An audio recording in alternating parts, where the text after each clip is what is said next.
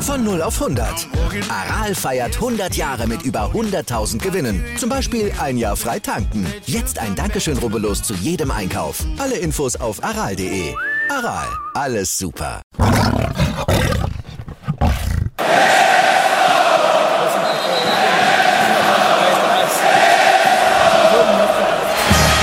Radis Erben, der Löwen-Podcast. Bin ich, Radi bin ich König, alles andere stört mich wenig, was die anderen Leute sagen, ist mir gleich, gleich, gleich. Bin ich Radi, ja, ja, ja, bin ich König, ja, ja, ja, und das Spielfeld ist mein Königreich.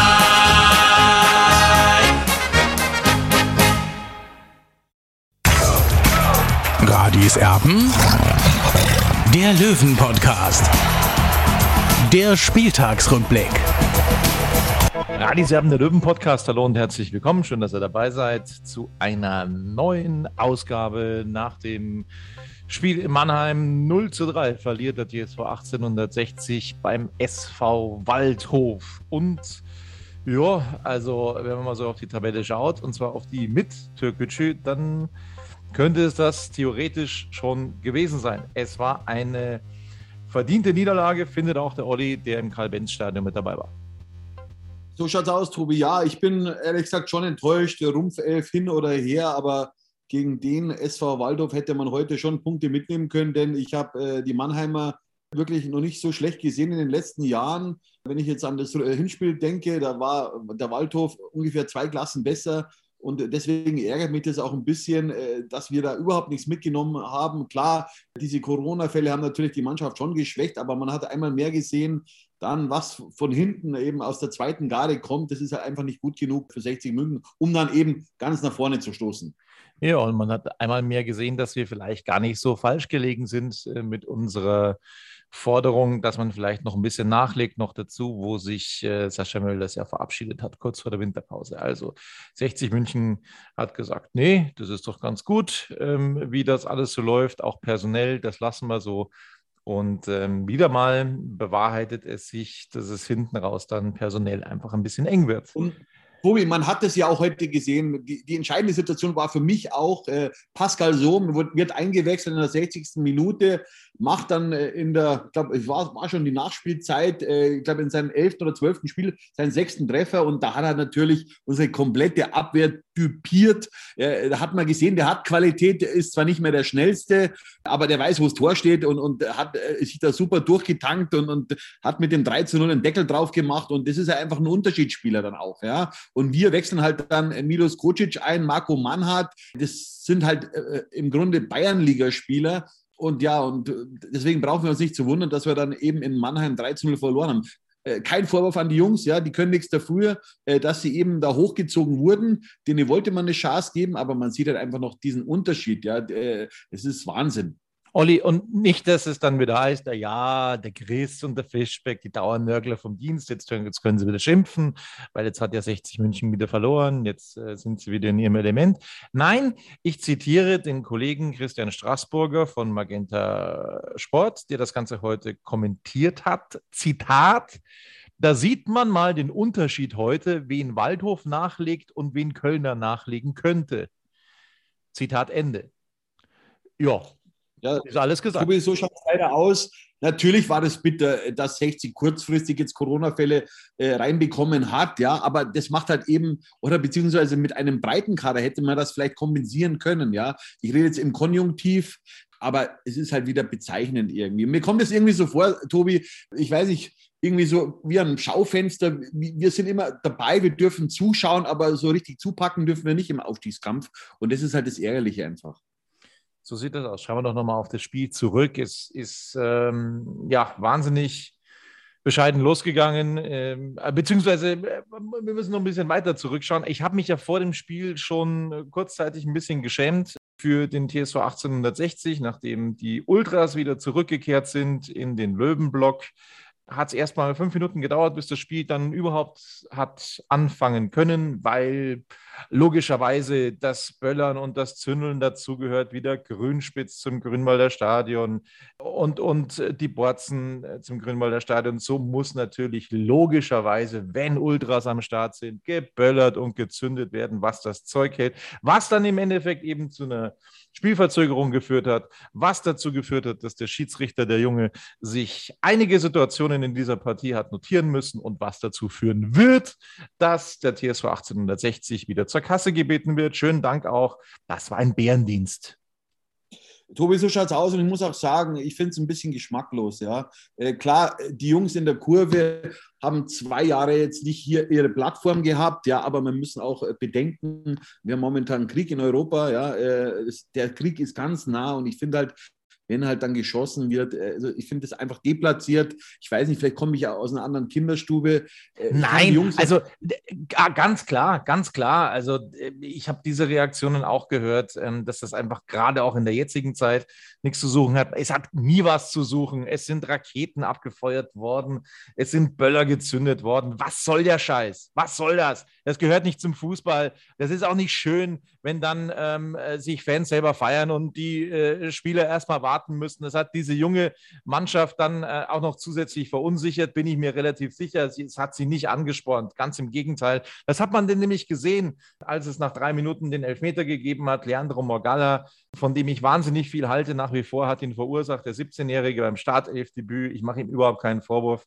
Es ist so, wie es ist. Es gab das 1 zu 0 für den SV äh, Waldhof in der Folge. Und das ist tatsächlich. Das oh, da muss ich jetzt nochmal kurz ja. einhaken. Bei diesem 0 zu 1, äh, Trainer Michael Kölner hat ja hinterher in der Pressekonferenz auch gesagt, da war Foulspiel vorausgegangen. Also ich muss schon ganz klar sagen, wenn man so dilettantisch verteidigt, der Ball war ja ungefähr 30 Sekunden in der Luft, ja, von einem Kopfball zum anderen Kopfball immer wieder hoch, nicht zur Seite verteidigt den Ball, sondern immer wieder in, in, in der Zentrale wie in der F-Jugend, wie in der E-Jugend, ja. Äh, da braucht man sich dann nicht wundern, dass dann ein Tor daraus resultiert, dass der Ball dann äh, äh, Leandro Morgalla an die Hand springt, ist natürlich unglücklich für ihn, keine Frage. Da mache ich ihm 0,0 Vorwurf. Das war eher von seinen Mitstreitern in der Abwehrzentrale einfach schlecht verteidigt, muss man ganz klar sagen. Der Ball war so lange in der Luft und man konnte ihn einfach nicht rausschlagen, den Ball. Ja, da muss ich einfach mal rauswichsen, den Ball. Und, und das war dilettantisch für mich zumindest. Ich weiß nicht, vielleicht habe ich vom Ich gebe dir völlig recht. Ahnung. Ich gebe dir völlig recht.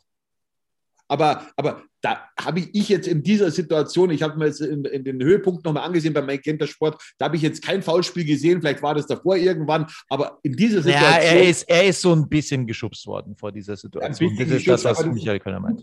Also die Löwen brauchen sich heute wirklich nicht beschweren. Äh, Fakt ist auch, dass der äh, Waldhof Mannheim einfach eine viel größere Körperlichkeit hatte, ja. Das muss man auch mal sagen. Und, und äh, dritte Liga ist halt in erster Linie Kampf. Ja, das muss man auch wissen und das weiß auch Michael Kölner prinzipiell, aber wieder dieses 0 zu 1 beziehungsweise die Entstehung dieses Elfmeters davor verteidigt wurde. Also das war nicht äh, aufstiegsreif. Ja, und was man dann natürlich auch klipp und klar sagen muss, wie es 60 München dann danach gespielt hat.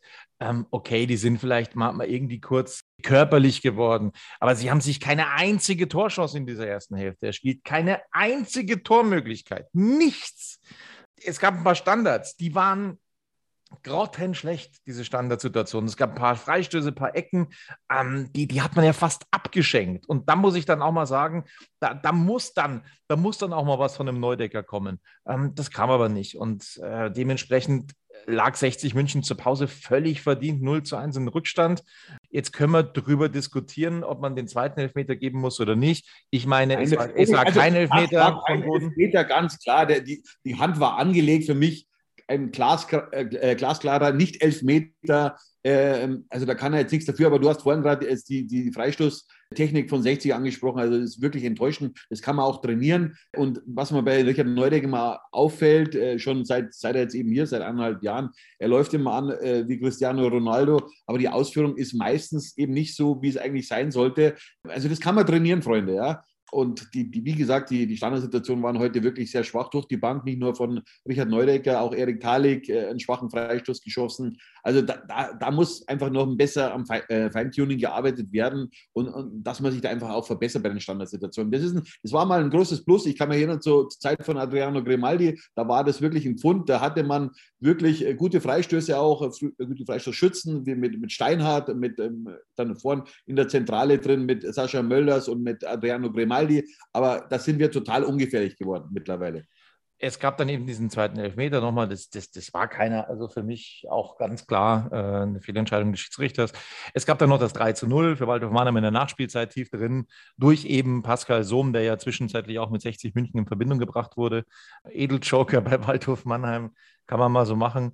Ähm, wo er dann die ganzen Löwenbubis hat stehen lassen. Ähm, das war tatsächlich erschreckend, wie das verteidigt war. Äh, ja, und dann gab es einen absolut gerechtfertigten 3 zu 0 Erfolg für Waldhof Mannheim. Ich kann mich an eine gute Torchance in der zweiten Hälfte von 60 München erinnern, aber an mehr eigentlich nicht. Du? Ja, Tobi, ich habe mir das, wie gesagt, nochmal, ich habe mir nochmal die Höhepunkte von Magenta Sport angesehen. Da war so ein so ein Schuss dabei von Milos Krosic, äh, der ihm über den Spann gerutscht ist. Äh, der, war ungefähr zehn Meter weg. Also das war eigentlich die beste. Gut, nee, es gab falsch. Es gab eine Möglichkeit, mehr oder weniger von Marcel B. auf der Grundlinie. Genau, die meinte ich. Ja, genau, ja das, das war sehr brenzlig. Also hat der Torwart noch seine Finger hinbekommen. Wenn er das nicht gemacht hätte, hätte es vielleicht eben der Ausgleich sein können. Äh, aber es war halt eben nicht so und das war die einzig gefährliche Situation. Marcel Bär war ich enttäuscht, der hat 14 Saisontreffer auf seinem Konto, aber man hat mal einfach gesehen, wenn es halt dann schon mal ein bisschen härter zugeht, dann kommt auch nicht so zur Geltung. Das muss man auch äh, klar feststellen, aber wir wollen jetzt da eben nicht jetzt dafür scharf kritisieren, weil er hat schon 14 Tore gemacht in der Saison, aber er muss auch mal äh, gegen eine bessere Mannschaft treffen. Absolut. Kommen wir zur Bewertung der Löwen heute ja, glaube ich, machen wir relativ schnell. Marco Hiller, der hat den Elfmeter, den ersten noch äh, bravourös gehalten und im Nachschuss war dann sozusagen ähm, das 1 zu 0 dann fällig für Waldhof Mannheim. es war eine ordentliche Leistung, wenn ein Torwart drei Gegentore kassiert, dann kannst du ihm keine 2 und keine 1 geben, aber es war eine Note 3. So schaut es auch bei mir aus, Tobi. Wie gesagt, den Elfmeter hat er spektakulär gehalten mit, mit Fußabwehr. Da habe ich schon gehofft, aber dann haben wir leider zu, zu, zu langsam geschaltet in, in der, im Abwehrverbund beim, beim Elfmeter, beim, beim Reinlaufen in den Strafraum. Und äh, ja, Waldhof ist dann 1-0 in Führung gegangen durch Kostli. Äh, da kann er nichts machen. Da haben einfach die anderen viel schneller reagiert und, und da war dann ja, von seinen Vorderleuten in Anführungszeichen verlassen. Bei den anderen Toren, also Elfmeter war, war sehr stark geschossen von Boyamba und äh, beim 0 zu 3, das war halt eben auch dilettantisch verteidigt äh, von Manhardt und von Steinhardt, muss man ganz klar sagen. So, dann sind wir bei Leandro Morgalla und sollte Leandro Morgalla zuhören, dann ist mir das auch ganz, ganz wichtig, ähm, das nochmal zu erwähnen. Ich glaube, jeder, ähm, der jetzt äh, mal ein paar Folgen Gradis Erben gehör gehört hat, der weiß, dass ich immer meine Meinung sage und dass ich auch ähm, zu Spielern meine Meinung sage, wo ich denke, dass sie 60 München nicht weiterbringen. Bei Leandro Morgalla ist das ganz sicher anders, wie der aufgestanden ist und reagiert hat, nachdem er nach drei Minuten als 17-jähriger Startelf-Debütant ähm, den Elfmeter verursacht hat. Das war grandios. Er war für mich, er war für mich der beste Löwe auf dem Platz. Er hat eine ganz, ganz tolle Leistung gezeigt. Einmal hat er gepennt ähm, zu Beginn der zweiten Hälfte, aber das war es dann auch. Das sollte man so einem 17-Jährigen auch zugestehen. Das ist ein riesen, riesen Spieler, den der TSV 1860 München da in seinen Reihen hat. Ich hoffe noch viel, viel länger. Wir werden noch viel Freude an Leandro Morgalla haben. Und äh, also der soll sich da jetzt bitte keinen Kopf machen wegen diesem Elfmeter. Ich finde, das ist ein richtig guter Spieler. Und das ist tatsächlich ein echter Hoffnungsträger, dieser Leandro Magalla. Deswegen gibt es von mir die Note 3. Ja, bei mir, Tobi, ist es auch die 3. Ich muss sagen, er hat mir super gefallen. Klar, äh, der Handelfmeter war unglücklich, keine Frage, aber wie der äh, teilweise den Martinovic weggelaufen ist, also oder beziehungsweise abgelaufen hat, ja, äh, das war schon sensationell und für seine 17 Jahre ist, das war das brutal reif. Ja, natürlich äh, ist der eine oder andere Schönheitsfehler dabei, aber was will man von einem Spieler erwarten, der heute sein Startdebüt gefeiert hat? Also, also mir hat das super gefallen, super, super Willen und, und, und schnell und da das sehe ich alles drinnen bei dem Jungen, ja, und, und, und der wird seinen Weg gehen, wenn er auf dem Boden bleibt und, und jetzt ist er bei der U18 Nationalmannschaft dabei. Das wird ihm auf jeden Fall nochmal die Flügel wachsen lassen. Also äh, sensationell. Also so weitermachen und ich hoffe, dass, dass wir den noch länger bei 60 Minuten sehen werden. Das hoffe ich auch. Wenn wir nicht mehr länger bei 60 München sehen werden, ist sein Nebenmann heute gewesen, der heutige Kapitän Stefan Salger, der zur Reserve des ersten FC Köln wechseln wird zur neuen Saison, wo wir schon davon ausgehen, dass ihm da auch so ein bisschen dazu geraten wurde, das eben zu tun. Ähm, Salga gehört zu den Besserverdienern beim TSV 1860 und da wollte man zu diesen Konditionen nicht mehr verlängern und hat dann gesagt, du, ähm, das äh, war es dann für uns. Ähm, ich hätte mir gewünscht, dass er als Kapitän heute mit einer größeren Führungsrolle äh, dann eben auch entsprechend vorangeht. Das war nicht der Fall. Das war ein sehr wackeliger Auftritt. Du hast diese Szene vor dem Elfmeter, vor dem ersten Elfmeter angesprochen, wo es einfach wirklich dilettantisch verteidigt war. Da war natürlich auch Stefan Salger mit dabei. Ich gebe ihm gerade noch die Note 4. Ja, ich habe mich bei, bei Stefan Salger äh, für die drei entschieden, weil 60 hat es nicht so schlecht gemacht, ja. Wir haben vorhin diskutiert schon, Tobi, am Handy. Also das war ordentlich. Ja, natürlich war der ein oder andere Wackler dabei, aber es war ein Auswärtsspiel in Mannheim. Klar hat er jetzt nicht die Abwehr so stabilisiert, wie wir uns das gewünscht hätten. Keine Frage, ja. Aber es war eine schlechte Drei und ich, wie gesagt, ich bleibe bei Stefan Salger bei der Drei.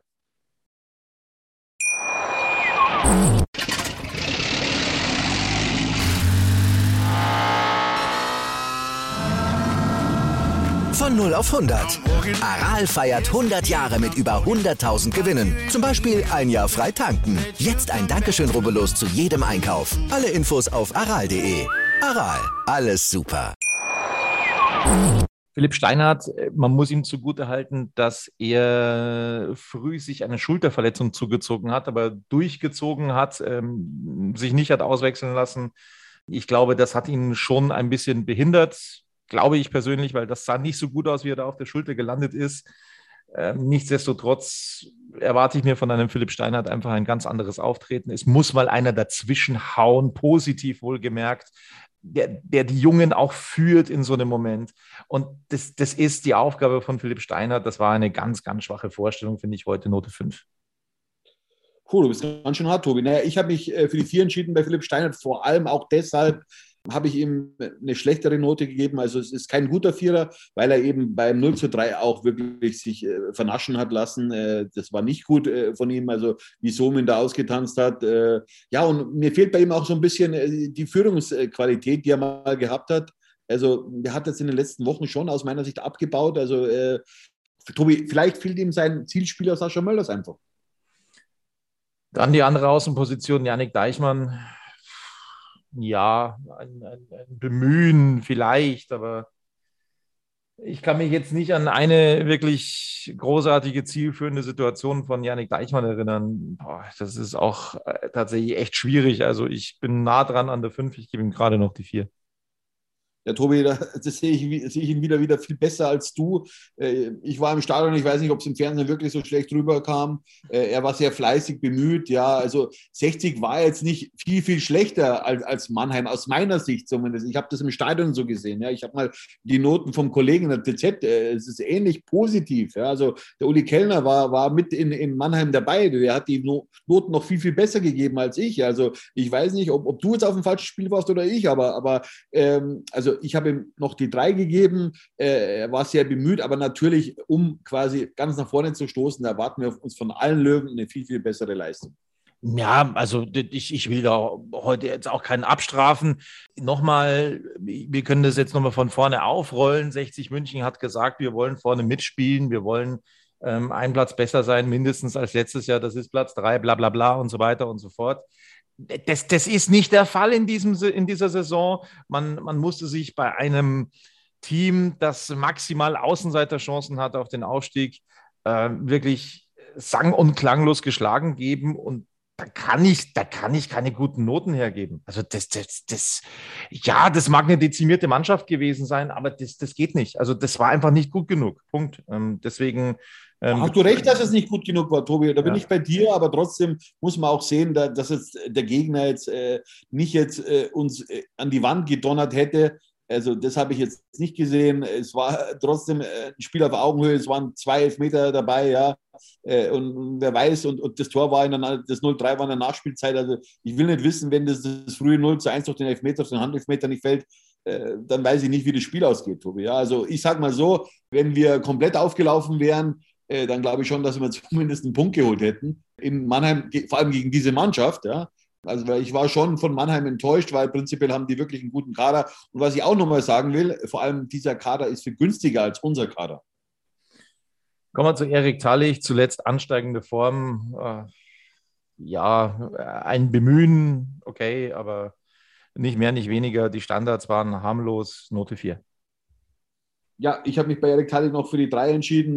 Das war ordentlich. Natürlich hat er nicht diese, diese, diese, diese Gefährlichkeit an den Tag gelegt wie in den letzten Spielen, dass er auch mal aufs Tor gezogen hat, den Ball. Ja, er weiß selber, dass er es besser kann und es war jetzt mal eine Künstlerpause in Anführungszeichen. Ich habe ihm gerade noch die 3 gegeben.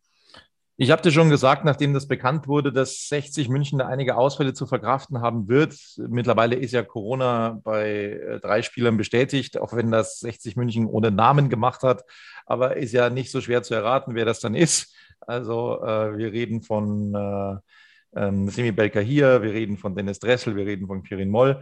Und dann habe ich mir schon fast gedacht, dass äh, der den Kevin Goden so als, als äh, verkappten Stürmer aufstellen wird. So ist das Ganze passiert. Äh, offensiv außen nominell, aber er war schon mehr Stürmer als außen heute. Und das war eine, boah, ja, äh, ich weiß gar nicht, wie ich es beschreiben soll. Also es war eine, eine, eine ganz, ganz, ganz schwache Vorstellung von Kevin Goden wo man einfach wieder gesehen hat, ähm, das ist ähnlich wie beim Kollegen Linzbichler, wo man einfach wieder gesehen hat, über 90 Minuten, äh, das funktioniert nicht, er bringt diese Mannschaft nicht weiter, er ist auf diesem Niveau leider, leider überfordert. Er hat äh, zwei, drei Joker-Tore in dieser Saison gemacht, brauchen wir nicht drüber reden, ja, aber über 90 Minuten äh, reicht das einfach nicht. Ähm, ich schließe mich dir gerade noch an mit einer Note 5. Ja, Tobi, was mir bei Kevin Gruden aufgefallen ist, wenig Spielverständnis, technische Fehler, ja. Und ja, das reicht leider nicht für eine Start Startelf-Platz, normalerweise bei 60 München. Und äh, da muss ich ganz hart sein, Note 5 äh, für Kevin Goden, auch wenn er wichtige Tore zuletzt erzielt hat. In Zwickau das 3 zu 1, dann äh, das wichtige äh, 2 zu 1, dann gegen Kaiserslautern kurz vor Schluss. Ja, das war toll, aber, aber die Leistung heute, also ähm, wär, ob er sich dafür schämen wird, das weiß ich nicht, aber, aber es war zumindest nicht die Leistung, die er wahrscheinlich von sich selber erwartet. Richard Neudecker, da wird es ähnlich sein. Ich kann mich an eine positive Situation erinnern von Richard Neudecker und das hatte wahrlich mit dem Spiel nichts zu tun, als er den Schiedsrichter mal angegiftet hat und zwar völlig zu Recht in dem Moment. Fand ich echt stark, wie er, wie er da ähm, ja, auf seiner Meinung beharrt ist in diesem Moment ähm, und dann schon ein bisschen die Krallen auch gezeigt hat und die Zähne gezeigt hat in dem Moment. Das fand ich gut. Allerdings, ich, ich erwarte mir von einem Richard Neudecker, der zu den Großverdienern gehört beim TSV 1860, dass er in jedem Spiel vorangeht, dass er das Heft in die Hand nimmt. Ja, das hat er nicht. Und ich kann ihm deswegen ehrlich gesagt auch keine, keine Note 4 mehr geben. Das war auch von mir eine Note 5. Ja, Tobi, ich habe auch überlegt, gebe ich ihm die vier oder fünf. Ich habe mich dann letztlich für die vier entschieden. Aber nochmal, ich erwarte mal von einem Richard Neudecker, dass er auch mal so wie ein Flieger aufläuft. Ja? Aber er streichelt am Ball, steigt über den Ball wieder und, und das ist zu wenig. Er muss sich da mehr ins Spiel einbringen. Er muss den Chef auf den Platz machen. Und das alles sehe ich nicht. Ja? Er will doch auch einen neuen Vertrag. Er will sich, oder wenn er bei 60 nicht bleiben will, dann will er sich zumindest ins Schaufenster stellen. Aber wer soll ihn denn mit so einer Leistung verpflichten? Also ich weiß es nicht. Ja, da fehlt mir auch ein bisschen die Vorstellungskraft. Kommen wir zu Fabian Greilinger. Das war heute wieder ein Satz mit X. Wir sind uns da weitgehend einig. Note 5. Ja, das war von Fabian Greilinger ein sehr naiver Auftritt. Vor allem die technischen Mängel, die sind mir wieder brutal ins Auge gestochen, muss ich sagen. Also da muss er einfach trainieren, trainieren, trainieren. Äh, nur so wird er besser. Äh, Note 5 leider nur.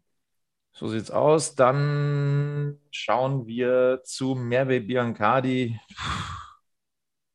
Also, ich, ich, das Spiel ist noch nicht so lange her. Wir nehmen jetzt auf, Sonntagabend, 22.47 Uhr. Das Spiel ist jetzt noch nicht so lange her. Ich versuche gerade mir mit, mit Hängen und Würgen was aus den Fingern zu saugen, was Merve Biancardi in diesem Fußballspiel gut gemacht hat. Ich kann mich ja nichts erinnern. Ähm, Boah, du hast ihm die vier gegeben, ne? Ähm, ja, gut. Weil heute Sonntag ist die Note 4 für Merve Biancari. Ja, Tobi, es ist eine wackelige 4 auch bei mir. Also da bin ich schon bei dir, dass er einfach äh, eher äh, ganz, ganz wenige positive Akzente heute setzen konnte. Und er ist ja prinzipiell, sieht sich ja in der zweiten Liga. Er hat ja noch ein Jahr dann beim FC Heidenheim in der zweiten Liga, aber da muss er schon mehr Gas geben, will er wieder einen Kaderplatz haben. Rudi Bommer, der ehemalige Löwentrainer und äh, Magenta Sportexperte, ist auf diese, auf diese Sache angesprochen worden mit ähm, Marcel Beer, dass der ja mit dem Auto äh, chauffiert wurde von Rainer Gmet vom Pressesprecher, weil eben die Geburt ähm, seines Kindes bevorsteht. und dann hat der Veggie, der, der Moderator Thomas Wagner, eben gesagt, so nach dem Motto, ja, äh, Rudi Bommer hat mir vorher schon verraten, also da äh, wäre es nicht mal bei einem Freundschaftsspiel so gewesen, dass, äh, dass, dass du nicht dabei gewesen wärst. Dann hat er das bestätigt, Rudi Bommer. Naja, es hat Marcel Bär zumindest beschäftigt. Ähm, es ist eine Situation, die man nicht alle Tage erlebt, das ist richtig. Ähm, er hat, glaube ich, das Ganze einfach die ganze Zeit im Hinterkopf gehabt. Was ist, wenn denn jetzt äh, das Kind kommt und ich bin nicht dabei? So war er halt im Spiel nicht dabei. Ähm, das muss man so klipp und klar sagen. Er hat 14 Tore in dieser Saison gemacht äh, gegen die Top-Mannschaften. Da sieht es immer ein bisschen schwierig aus. Ja, das war ein, ein schwacher Auftritt von Marcel Beer. Äh, eine einzige Torchance in 90 Minuten. Das ist für einen Stürmer dann zu wenig, wenn er das Tor nicht macht. Und äh, deswegen gibt es die Note 5. Ja, Tobi, er hat sich vorhin heute zurückgehalten, eben dieser eine oder diese eine Chance hatte er so von der Grundlinie weg, wo der Königsmann dann super pariert hat. Das war es dann aber auch. Er hat sich immer wieder ins Mittelfeld zurückfallen lassen, einfach um auch mehr, sage ich mal, Kontakte zu bekommen am Ball, weil sonst war er so ein bisschen in der Luft gehangen, ähnlich wie, wie seinerzeit auch Sascha Mölders ab und zu. Äh, es war natürlich nicht einfach für ihn heute, ja, äh, und dann im Hinterkopf hat er natürlich auch äh, die Baldgeburt eben seines ersten Kindes. Es hat tatsächlich drei Wechsel gegeben, die dann einfach ja, offenbart haben, dass die Alternativen nicht da sind beim TSV 1860. Das funktioniert einfach nicht. Ähm, Lenzi Knöferl ist eingewechselt worden für Fabian Greilinger, äh, wo, wo viele gesagt haben in letzter Zeit, Mensch, der bringt immer den Linzbichler, warum bringt er denn nicht den Knöferl? Ich nehme mich da gar nicht aus. Ich habe das auch gesagt, Mensch, bring doch mal den Knöferl, aber ich weiß auch nicht, was mit dem Jungen ist. Der hat irgendwo die Handbremse gezogen in seiner Entwicklung. Und ja, das war wieder nicht wirklich ein Schritt nach vorne für Lorenz Knöffel. Ja, ich glaube, den, den, Höhepunkt in diesem Spiel hatte er mit seiner gelben Karte, wo er einen äh, Waldhofer Spieler weggeflext hat. Ähm, nach vorne konnte er natürlich äh, wenig machen, äh, aber er hat auch nicht lang gespielt, muss man sagen. Ich habe mich bei ihm äh, für die vier entschieden klar, er braucht Spielpraxis, ja, aber er muss aber auch im Training Gas geben und das Gefühl habe ich momentan eben nicht so. Ich habe in den Foren gelesen, vielleicht hatte ich da innerlich auch schon abgeschaltet. Asche auf mein Haupt kann sein. Ich habe in den Foren gelesen, ja, Mannhardt, das sei eine ordentliche Vorstellung gewesen, kam für Kevin Goden auch in der 72. Minute. Ja, sag was, Olli. Ich, ich weiß nicht wirklich. Ich kann ja schon was sagen, weil wir sich da beim, beim 0 äh, zu 3 vernaschen hat lassen. Auf der Außenbahn erst, erst und dann nochmal im Strafraum. Also ich habe ihm noch die 4 gegeben, weil ich habe das von meiner Warte aus nicht so sehen können. Ja. Aber normalerweise müsste ich ihm die 5 geben, weil das war wirklich ganz, ganz schlecht verteidigt. Dann kam noch Milos Kocic in der 84. Minute für Richie Neudecker zu spät für eine Bewertung. Auch er konnte nicht mehr auf sich aufmerksam machen. Jo, das letzte Aufgebot von 60 München. Und da hat man eben gesehen, die Alternativen, die fehlen. Es äh, ist in Mannheim ganz anders. Da wird nicht so viel bezahlt. Aber dafür hat man tatsächlich eine sehr, sehr starke Truppe. Also allein dieser Ekinche in der ersten Hälfte, auch das ist ein Junge, aber der, der hat was drauf. Das ist äh, echt beeindruckend gewesen. Tobi, da lege ich mich schon fest, Waldorf Mannheim wird auch nicht äh, auf den ersten drei Plätzen landen. Die haben einfach brutal abgebaut aus meiner Sicht von der Qualität in, in den letzten Monaten. Also die, da habe ich eine ganz andere Mannschaft in der Vorrunde gesehen und vor allem auch die, die, die, die, die entscheidenden Spieler, wie jetzt Höger, wie Schnatterer, wie Martinovic, also die habe ich äh, eben im Herbst viel, viel stärker gesehen. So, was wollten wir denn noch besprechen? Also das waren mal die Noten, machen wir nochmal den Spieltag dann rund das wäre mal mein Vorschlag. Ähm, schauen mal, was da alles dabei war an diesem Wochenende. Es hätte eigentlich ganz gut laufen können für 60 München, aber 60 München hat es verpasst, dann eben äh, von den bisherigen Ergebnissen zu profitieren. Kickers Würzburg am Freitag gegen Viktoria Köln 0 zu 1. Osnabrück gewinnt gegen Viktoria aus Berlin 3 zu 1 am Samstag. Magdeburg nur 0 zu 0 gegen den SV Meppen, der teilweise äh, mit einem Bezirksligaspieler, glaube ich, Landesligaspieler angetreten ist. Bezirksligaspieler, siebte Liga. Bezirksligaspieler, sensationell. Wegen einiger Corona-Fälle. Also zeigt auch, da hat das tatsächlich gegen den Tabellenführer mit einer Rumpftruppe funktioniert. Ne? Also wollte es nur dazu gesagt haben. Also das, das, das, heißt nicht, wenn man mit einer Rumpftruppe in der dritten Liga antritt, dass dann Hopfen und Malz verloren ist, sondern da kann auch was gehen. Man kann da auch punkten. Saarbrücken gegen Halle 2 zu 1, Freiburg 2 gegen Kaiserslautern, man höre und staune 0 zu 0. Lautern schwächelt weiter so ein bisschen im Endspurt.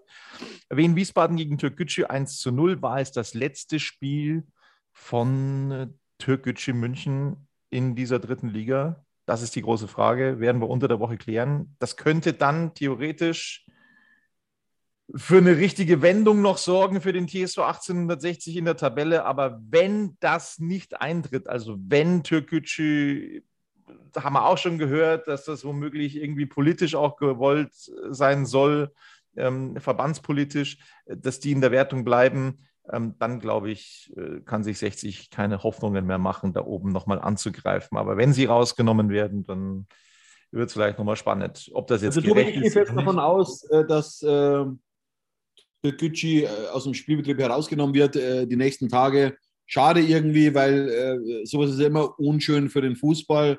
Äh, aber es geht nicht anders, weil wie soll äh, Türkgücü die nächsten zwei Monate finanzieren? Da brauchst du rund 500, 550.000 Euro und die erstmal auftreiben, das ist nicht so einfach in der heutigen Zeit, das wissen wir auch. Ja, und, und schade einfach, ja, weil äh, vor allem, ich bin halt auch für Fair Play. Für mich ist dann Wettbewerbsverzerrung, ist zwar 16 einer der großen Profiteure, weil da wird das Tabellenbild dann ganz Olli, anders aussehen. Olli, ähm, ein, ein Sprecher vom äh, 1. FC Saarbrücken hat gesagt, das wäre die größte Wettbewerbsverzerrung seit dem Bundesliga-Skandal. Äh, wann war der? 70er Jahre? 1971, glaube ich, ja. Also, ich, ich möchte hinzufügen, nein, für mich ist der größte Skandal, dass der SFC Kaiserslautern insolvent war und jetzt auf Platz zwei steht und sich an der Konkurrenz bereichert hat und jetzt die Konkurrenz überflügelt. Auch das ist für mich ein sehr großer das Skandal. Ähnlich, Tobi. Vor allem, die hatten ja schon 25 Millionen Euro Schulden, ja. Die hatten sie ja schon, ja. ja. Also die haben sie ja nicht in ein paar Wochen angesammelt und dann quasi so eine Klausel äh, äh mehr oder weniger reinzuhauen, äh, dass es jetzt Corona da ist das finde ich ein bisschen ungerecht, ja, weil äh, wir haben ja aktuell auch noch Corona. Ja, die Vereine haben nicht die Einnahmen, die sie eigentlich geplant hatten, ja, und äh, deswegen finde ich auch, finde ich es schon ungerecht, dass Türkgücü wahrscheinlich am Ende elf Punkte abgezogen werden und, und eben äh, Kaiserslautern vor zwei Jahren kein Punkt. Ja, also klar, Kaiserslautern ist der viermalige deutsche Meister, ja, der hat halt eine gewisse Lobby. Ja, und, und, und Olli, das ist, das ist auch der Grund, warum das komplett von allen, wirklich von allen, von komplett Fußball Deutschland weggelächelt wird, wenn man das anspricht. Aber ich möchte es nicht verpassen, jedes Mal bei dieser Gelegenheit das wieder zu erwähnen. Das ist mir ein großes Anliegen. Auch das ist eine eine zum Himmel schreiende Ungerechtigkeit, dass Kaiserslautern äh, so da durchgekommen ist, die Konkurrenz geschwächt hat mit Transfers, die Transfers dann nicht mal bezahlt hat teilweise und jetzt da oben steht. Das ist ungerecht. Ja, Tobi, wenn wir schon bei so einem Thema sind, denk doch mal an 2017 zurück. Ja? Wir, äh, wir konnten jetzt bei diesem, wie, uns, wie uns dann der, der, Boden unter den Füßen gezogen wurde, wie wir in die Regionalliga Bayern mussten, da gab es keine Fristverlängerung. Ja? Da hieß es dann einfach, so, ihr müsst innerhalb einer Woche, müsst ihr alles so, so, so aufstellen und dann hieß es ja ab in die Regionalliga Bayern. Also das war schon sehr, sehr hart für 60 Minuten. Und da soll sie auch um Minuten gegangen sein. Aber das ganz nebenbei. So, dann Havelse unterliegt Ferl mit 1 zu 3. Am Sonntag Duisburg mit einer Heimniederlage, obwohl sie das eigentlich ganz gut gespielt haben bis zum Rückstand. 0 zu 1 gegen Zwickau. Waldorf Mannheim gewinnt gegen 60 München 3 zu 0. Und am Montag wird es abgeschlossen mit dem Spiel Dortmund 2 gegen Eintracht Braunschweig. Die Tabelle mit Türk Gücü die sieht folgendermaßen aus. Was sagt denn der Kicker? Ähm, weil da ist, glaube ich, auch schon ein bisschen was abgezogen. Ähm, ich sage das jetzt einfach mal so, wie es das äh, berühmte Sportmagazin ähm, abgedruckt hat. Magdeburg erster 66 Punkte, Lautern 2, 57, wobei ich da irgendwie den Eindruck habe, uh, das könnte noch mal ein bisschen kritisch werden für den ersten FC Kaiserslautern. Die Form ist nicht da. Dritter Saarbrücken 55 Punkte. Waldhof Mannheim jetzt drei Punkte hinter Saarbrücken auf der 4. Ein Punkt schlechter, Braunschweig auf der 5, Osnabrück punktgleich auf der 6, 60 München zwei Punkte hinter Osnabrück, 49 Punkte auf der 7, drei Punkte schlechter Wiesbaden auf der 8, Freiburg 9. mit 43 Punkten, 42 Punkte hat SV Meppen auf Platz 10, 41 Punkte hat Dortmund auf der 11, Viktoria Köln ist 12. mit 40 Punkten, dann ein 4 Punkte Abstand zu Halle auf Platz 13. Punkt gleich mit Halle, Zwickau 36 Punkte, Platz 14. Duisburg 15 mit 35 Punkten, 16. Türk Gücü ohne den großen Abzug 30 Punkte, weil das Verfahren eben noch in der Schwebe ist.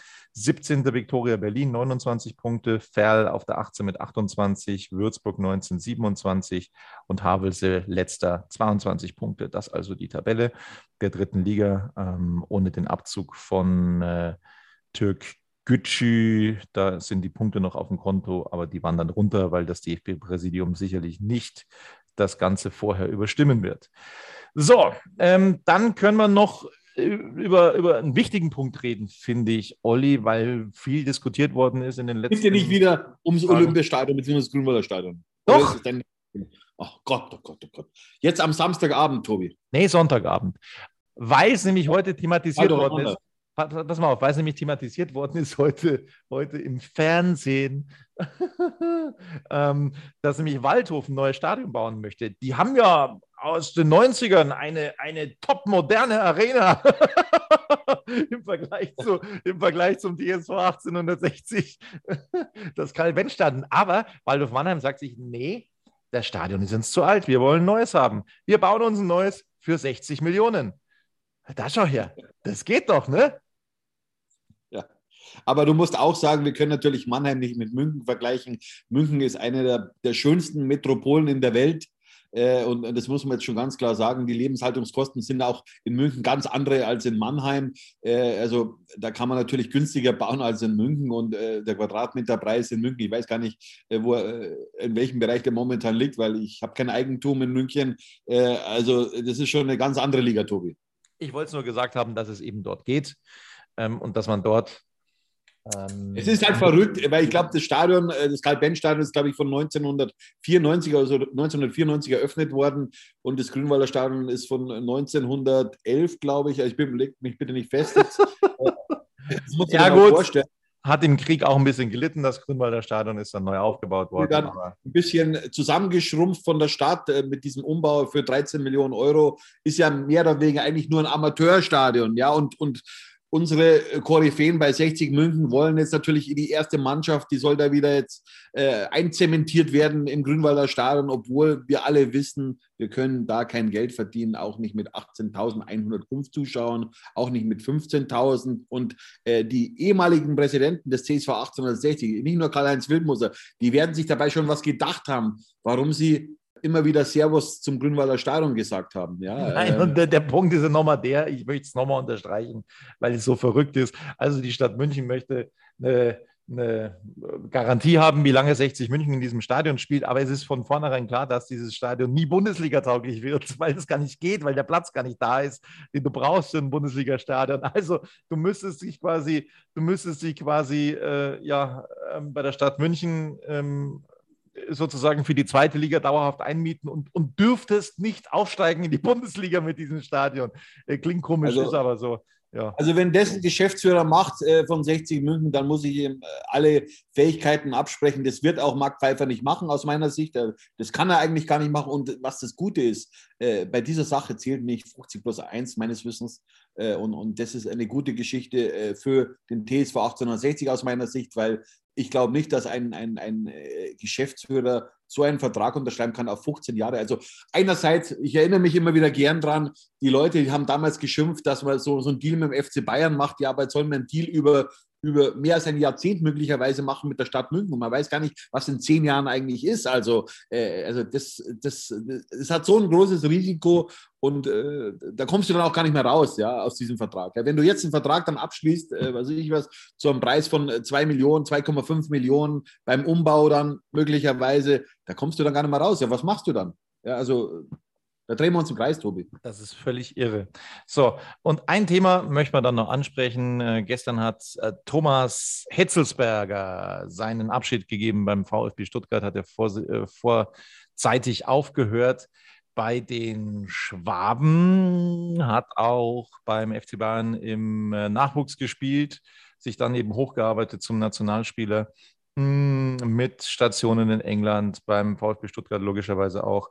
Jo, und dann gab es äh, interessante Interviews gestern, ähm, wo eben auch rausgekommen ist, wir wussten das schon länger, dass die Familie von Thomas Hitzelsberger äh, dunkelblau ist und dass auch scheinbar das Herz von Thomas Hitzelsberger blau schlägt und da wurde eben so ein bisschen darüber spekuliert, dass er zum TSV 1860 München gehen könnte. Mit so einem Netzwerk, das wäre natürlich ein, ein, ein absoluter Sechser im Lotto für den TSV 1860. Äh, er hat das dann auch gesagt, äh, dass er jetzt erstmal äh, gar nichts vorhat in dieser Richtung, ähm, hat das dann auch relativiert. Aber das, also wenn, wenn ich jetzt so einen Wunsch frei hätte, das wäre natürlich schon eine coole Sache, ne? Mit Thomas Hitzelsberger bei 60 München. Absolut. Äh, Thomas Hitzelsberger wäre ein Riesen-Upgrade, ja? wenn man so einen in den Sport einpflanzen könnte bei 60 München, weil er ist auch ein Menschenfänger, ja. Er weiß, wie man mit Menschen umgeht, ja. Er hat ein Netzwerk, er hat Kontakte in, in die in NLZs, VfB Stuttgart, er hat in England gearbeitet, er ist ein super smarter Typ, ja. Er hat Benehmen, er ist, er ist empathisch, also da passt das Paket einfach. Aber ich glaube nicht, dass einer von der ersten Liga als, vom, als von einem Vorstandsposten dann in die dritte Liga geht. Dem muss man auch was bieten, nicht nur finanziell. Finanziell braucht er nicht, aber er braucht eine Perspektive. Und äh, wo ist die Perspektive bei 60 München? Also er war zumindest neulich im Stadion. Ähm das ist richtig. Ich habe ihn gesehen äh, beim Auswärtsspiel in Berlin äh, vor einer Woche. Äh, da war er auf der Tribüne auch. Also klar, der VfB hat auch gleichzeitig bei Union Berlin gespielt. Einen Tag später dann das dürfen wir nicht vergessen. Also er war nicht nur wegen 60 München im Stadion, sondern sein Verein, der VfB Stuttgart, hat bei Union Berlin gespielt. Aber trotzdem, äh, ich habe ja schon ein paar Mal mit ihm gesprochen. Ich habe ihn auch äh, bei der WM 2006 erlebt. Damals war ich ja für die Abendzeitung bei der WM 2006 äh, im eigenen Land beim Sommermärchen. Also nicht zum Brotzeit holen, wie es mir manche immer unterstellen, sondern ich war da Nationalmannschaftsreporter bei der Abendzeitung. Also ja, also ich bin, ich bin, ja, es heißt ja, ich bin Blogger äh, Tobi, aber ich habe da schon auch eine, eine gewisse Vita gehabt und äh, ich weiß nicht, also ich war zumindest nicht zum Brotzeitholen da. Ich war da sechs Wochen in Berlin stationiert und wir sind dann quer durch Deutschland mit meinem damaligen Kollegen Patrick Strasser rumgeflogen und haben halt die Nationalmannschaft hautnah äh, betreut, in Anführungszeichen, und haben super Interviews gemacht, damals mit Philipp Lahm, mit Basti Schweinsteiger, mit Lukas Budolski. Also es war eine große Zeit für mich auch und das werde ich nie vergessen, diese WM 2006 im eigenen Land. Es war genial damals, die zwei Spiele in Dortmund zum Beispiel, auch die, die Spiele in München mit, äh, mit äh, Schweden, glaube ich, war es, und äh, Costa Rica, aber jetzt nagel mich nicht fest. Ich weiß bloß noch, damals in, äh, in Dortmund die Spiele gegen Polen äh, mit Neville 1-0 und dann auch gegen Italien das Ausscheiden dann. Also es war, waren geniale Momente für mich, äh, diese WM 2006 und Hitzelsberger hat da auch eine Rolle gespielt. Costa Rica, ja, war das erste Spiel, das Eröffnungsspiel. Ich war dabei. Ähm, unvergessliche Momente. Es könnte sein, dass wir uns ähm, schneller melden müssen, als das erstmal vorgesehen ist. Es gibt ja am Samstag das Toto-Pokalspiel, das Halbfinale. Äh, Hauptstadt ist der Gegner. Olli, da muss man eigentlich fast schon sagen, wenn man jetzt die Tabelle so berücksichtigt, ähm, da musst du unbedingt gewinnen. Du musst unbedingt den Toto-Pokal gewinnen, um irgendwie so ein bisschen großen Fußball nächstes Jahr zu haben im DFB-Pokal. Also der, der, das ist eigentlich fast ein Muss jetzt, diesen, diesen Toto-Pokal zu, äh, zu gewinnen. Aber vorher könnte es eben äh, schon sein, dass wir uns melden, ähm, je nachdem, was da bei Türkgücü ähm, so passiert unter der Woche. So schaut's aus, Tobi. Das war's von uns. Guten Start in die neue Woche. Servus. Ciao. Wie viele Kaffees waren es heute schon? Kaffee spielt im Leben vieler eine sehr große Rolle. Und das nicht nur zu Hause oder im Café, sondern auch am Arbeitsplatz. Dafür gibt es Lavazza Professional. Kaffee am Arbeitsplatz, der genauso lecker schmeckt wie in eurem Lieblingscafé. Die perfekte Kaffeelösung für jede Art von Unternehmen. Klein, mittel, groß. Ihr habt auf jeden Fall einen Kaffee, der schmeckt. Die richtige Motivation für eure Arbeitstage. Alle Infos zu Lavazza Professional findet ihr auf lavazzapro.de mit allen Kaffeelösungen für euer Büro.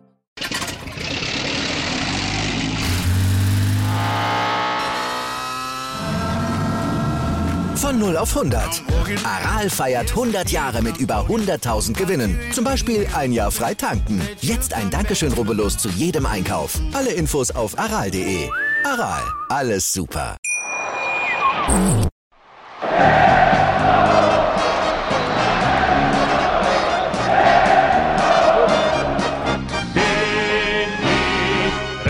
Bin ich König, alles andere stört mich wenig, was die anderen Leute sagen, ist mir gleich, gleich, gleich. Bin ich Radi, ja, ja, ja, bin ich König, ja, ja, ja, und das Spielfeld ist mein Königreich.